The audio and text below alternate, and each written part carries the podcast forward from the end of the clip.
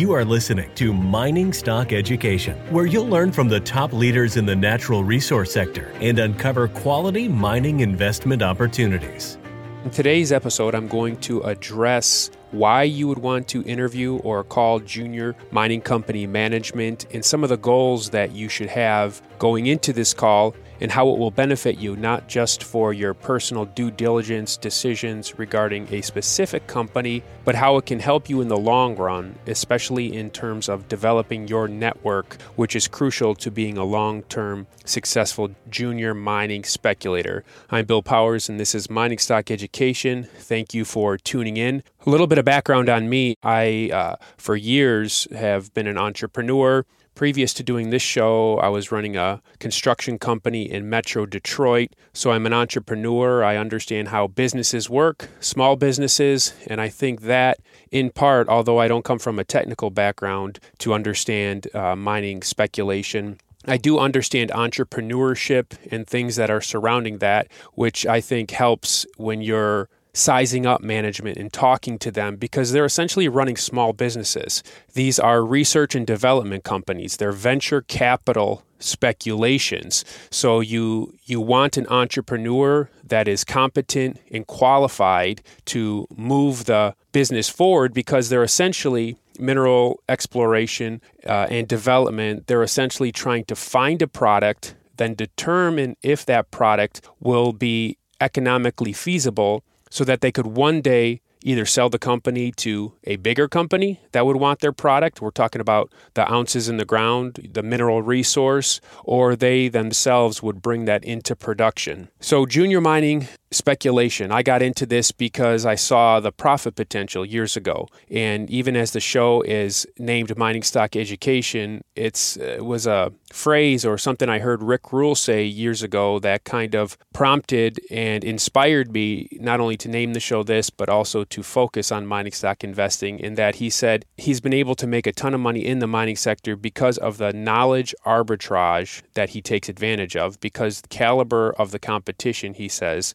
is so low. So, crucial to profiting from this knowledge arbitrage that Rick talks about is calling junior mining company management as part of your due diligence process. And I should note that I've got a lot of questions about this, uh, both for several a week, uh, people asking me to interview specific companies when you could actually interview them yourselves. You don't need to wait for somebody like me or another uh, podcast or, or YouTube interviewer in the mining sector to interview them for you. You can actually go ahead and interview them yourself and then also got some extreme end of the spectrum emails regarding you know none of these junior mining CEOs are are truthful and they're all blown smoke in the wind and how can we trust them and how should I even use the interviews that I find such as yours or others on YouTube or in the podcast sphere. So that's a, very skeptical uh, um, uh, perspective on things, but that can be healthy. You don't want to be gullible to where you fall for any story, but perhaps you don't want to be on the other end of the spectrum where you view every mining management as trying to steal your money because I can tell you that there are good guys out there and those are the ones that you want to put your mining your money behind. And before I get into a couple points here about interviewing junior mining company management, I should note that when I was doing my due diligence process uh, years ago in 2017, I came across an interview that Rick Rule did in the 90s, believe it or not, with the Colorado School of Mines. And this was a program that was put together for helping non technically trained um, people, investors, succeed at investing in the mining sector. And this was before the internet was popularized, obviously. And so Rick was interviewed for this series on helping retail mining speculators succeed. And he talks about his process of interviewing junior mining company management. So I actually typed up that transcript as so I could learn from Rick how to interview uh, the mining company management, and that is on my website. It was posted uh, three years ago, October 2017. So I'll link to that in the show notes so you can get Rick's insights on that. But why are you going to call them? Why are you going to call them up? You're going to you're calling them up to obtain answers to questions that are not readily available on the company's website or via published interviews. So you're not just going to call them up and say, Tell me about your company. And then your follow up question is, Why should I trust you? You know, you don't want to come across like that, and you should have specific questions. This is what I do. When I have cash in my account that I'm looking to deploy into a mining speculation, I come across things on the internet. I listen to several interviews before I would ever call them. I want to get a feel for the, the company leader. I want to hear them describe the value proposition. And then I'm going to go through their presentation and their documents on their website, look at how they're communicating, do some initial assessments. Do I think that they're marketing well? How do they come across? How compelling of a presenter, speaker is the the executive? So I'm doing all these assessments and then as I listen to the interviews and as I go through the presentations, I have a sheet and I'm jotting down notes. And so when I call them, my questions aren't just going to be for them to regurgitate what they've already put on their website, what they've already said in the public domain, what they've put in their presentation, but I'm trying to glean things, information that's not easily obtainable already on their website or in these interviews. So my questions will be follow up questions to what they've already presented or some critical questions, but it's a piggyback off of something that I've already heard them say or read in their presentation. And this is crucial, especially for a point that I'm going to make here in a second that when you uh, reach out to them, you want to come across as serious, whether you're putting in a seven figure investment a six figure investment, a five figure investment, or even a four figure investment, if you come across the right way, that's going to make you look good. And as you're going to see in one of my points upcoming, that's going to be crucial for you to develop your network, which is going to be crucial for information flow and deal flow that you could possibly see in the future. Why call these executives? Because you can learn non public legal information. And notice I'm stressing the word legal. I'm not encouraging trying to manipulate or uh, squeeze out of anybody anything illegal, insider information, none of that. That's not what we're talking about here.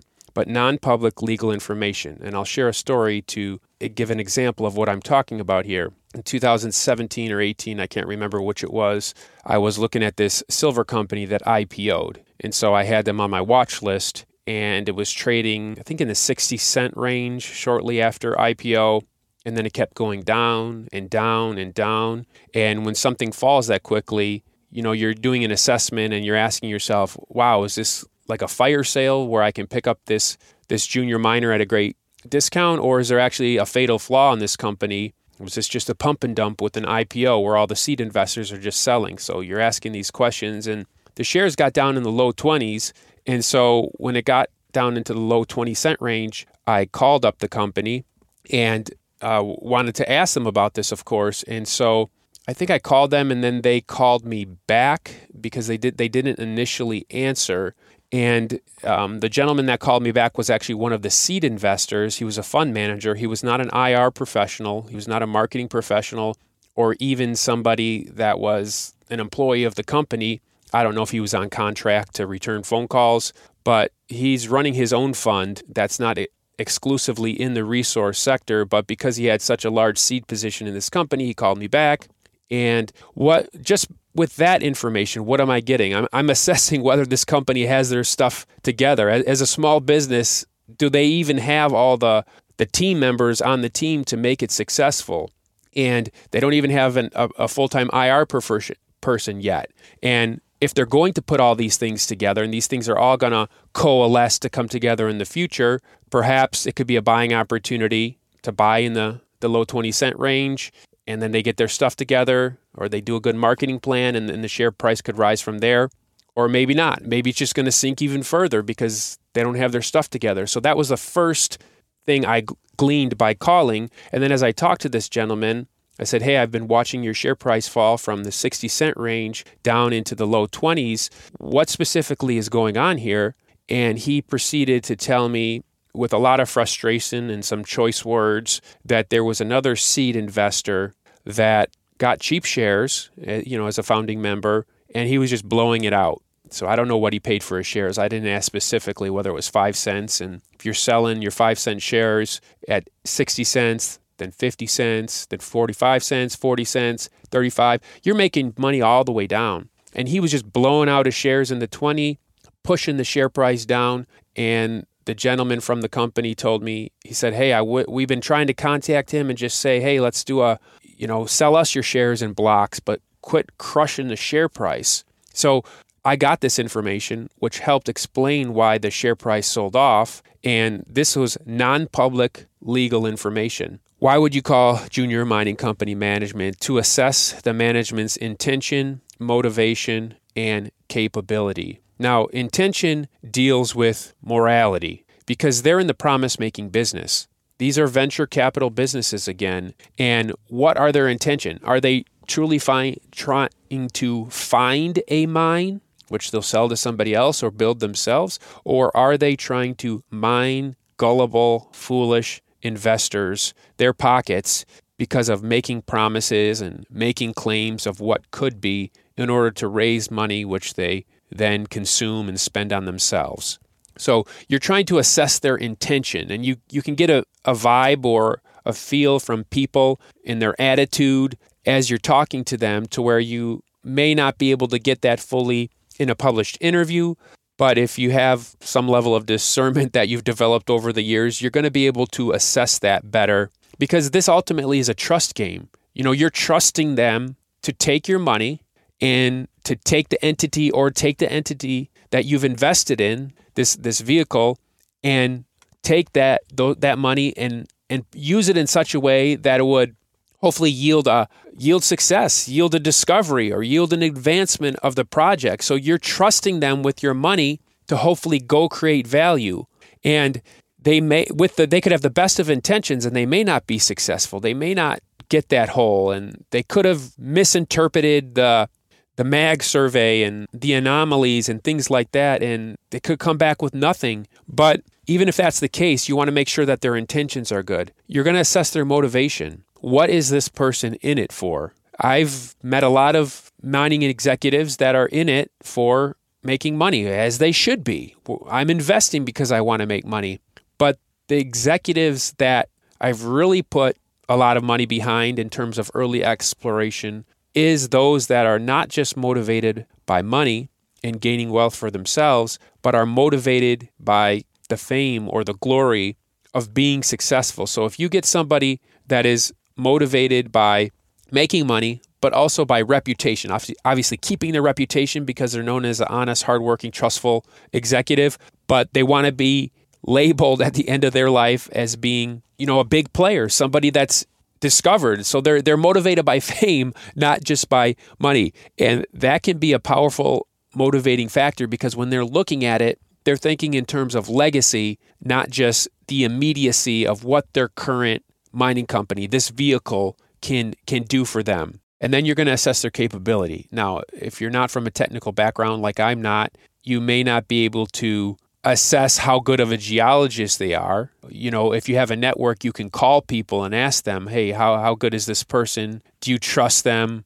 You can ask some geoscientists or metallurgists, whoever's in your network, and ask them about this person to see how capable they are. Okay, so you're trying to assess their intention, their motivation, and their capability. And that's something you can do further by calling them. And then why would you call them? You'd call them because it'll help you develop possible relationships in this sector for future opportunities and information. You can find information and you can make relationships via social media in this sector or chat rooms, uh, reaching out to people just an email. You can do all that, but when you make if you come across the right way when you reach out to management this could be a increase your personal rolodex and this could be a, a future source of information and opportunities for example you call up a company and you're asking about investing and you and you talk to the IR professional that answers.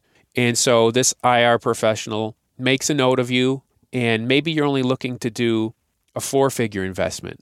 And so but this this this person makes a note of you you're in their rolodex you're in their contact list now. Well 2 years later now you're looking to do a six figure investment. And this IR professional moved on to their next company it's an early stage pre-IPO deal and because you were in their contact list and you came across well this person reaches out to you, this IR professional, and says, Hey, we have this pre IPO deal. It's priced at 30 cents with a full four year warrant at 45 cents. We expect to go public in six months, hopefully in the 75 cent range. Would you be interested? And you participate in the deal. Hopefully, you make a lot of money. But whether you make money or not on that opportunity, that's an opportunity that's not going to be available to just anybody, but it was available to you because you reached out, made the contact, and then eventually that opportunity, a future opportunity came back to you. And so you may be somebody from outside the mining sector, and you may be somebody that maybe doesn't have a tremendous amount of wealth yet.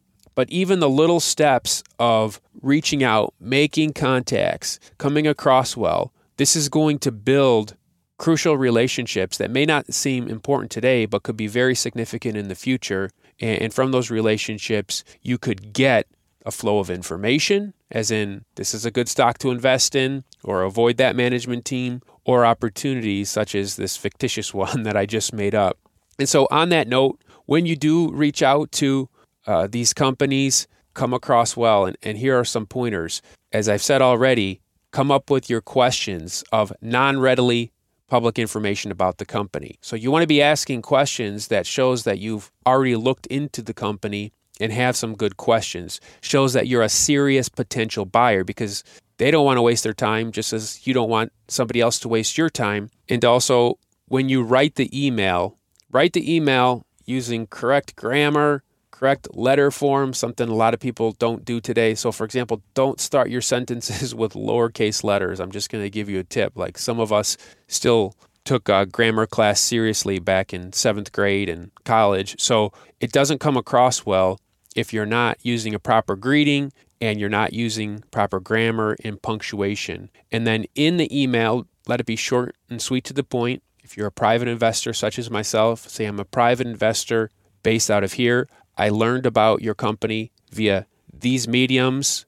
I liked what I heard when I listened to the interview on such and such platform. However, I have some follow up questions, if you'd be so kind, uh, to schedule a 30 minute call with me that I'd like to have answered before I take a position in your company. Now, that comes across really be- well. You're coming across as you're a serious potential buyer. You've done some initial research. You're not going to waste their time and you could be a new investor.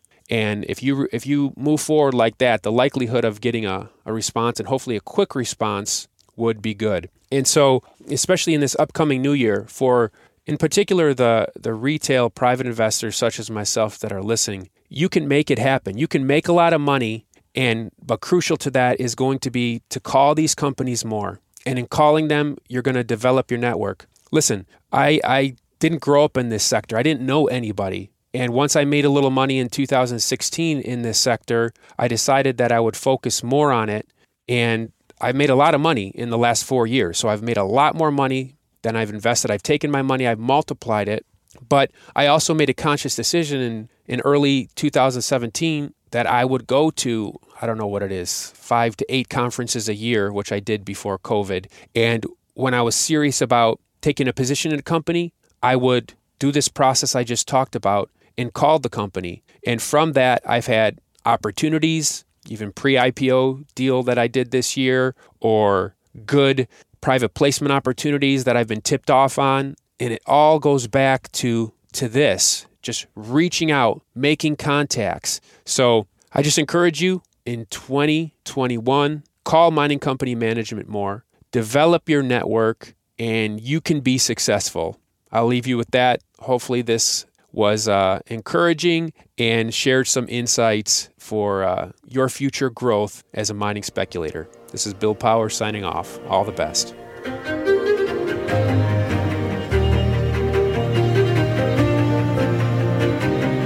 Thank you for listening to Mining Stock Education. Please subscribe and share this show with like minded investors. Connect with us at miningstockeducation.com and sign up for our email list to stay in touch. Much success to you as you learn about, invest in, and profit from mining stocks.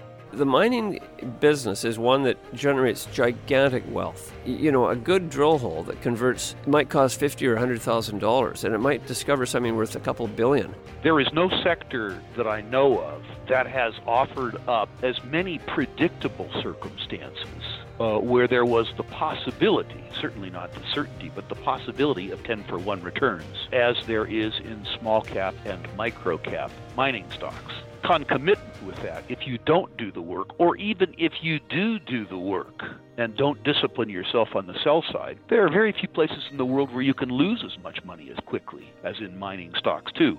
I just started to study up on mining stocks and I just became fascinated because this is such a tiny sector and it's so volatile that either you could really you could do really really well or you could pretty much get blown out of the water really quickly. The mining sector is a very risky sector. It can take your money very, very quickly. Don't fall in love with stocks. Don't be overly confident and just do your work as best you can. Do your very best, but don't fall in love and don't get too overly confident because um, that's a recipe for disaster. I have met, you know, professional retail investors that have made a tremendous amount of money on the junior mining space. Some of them aren't accredited, and they just they spend their days researching, talking to people, being on the phone, being pouring through financial documents. But it requires commitment.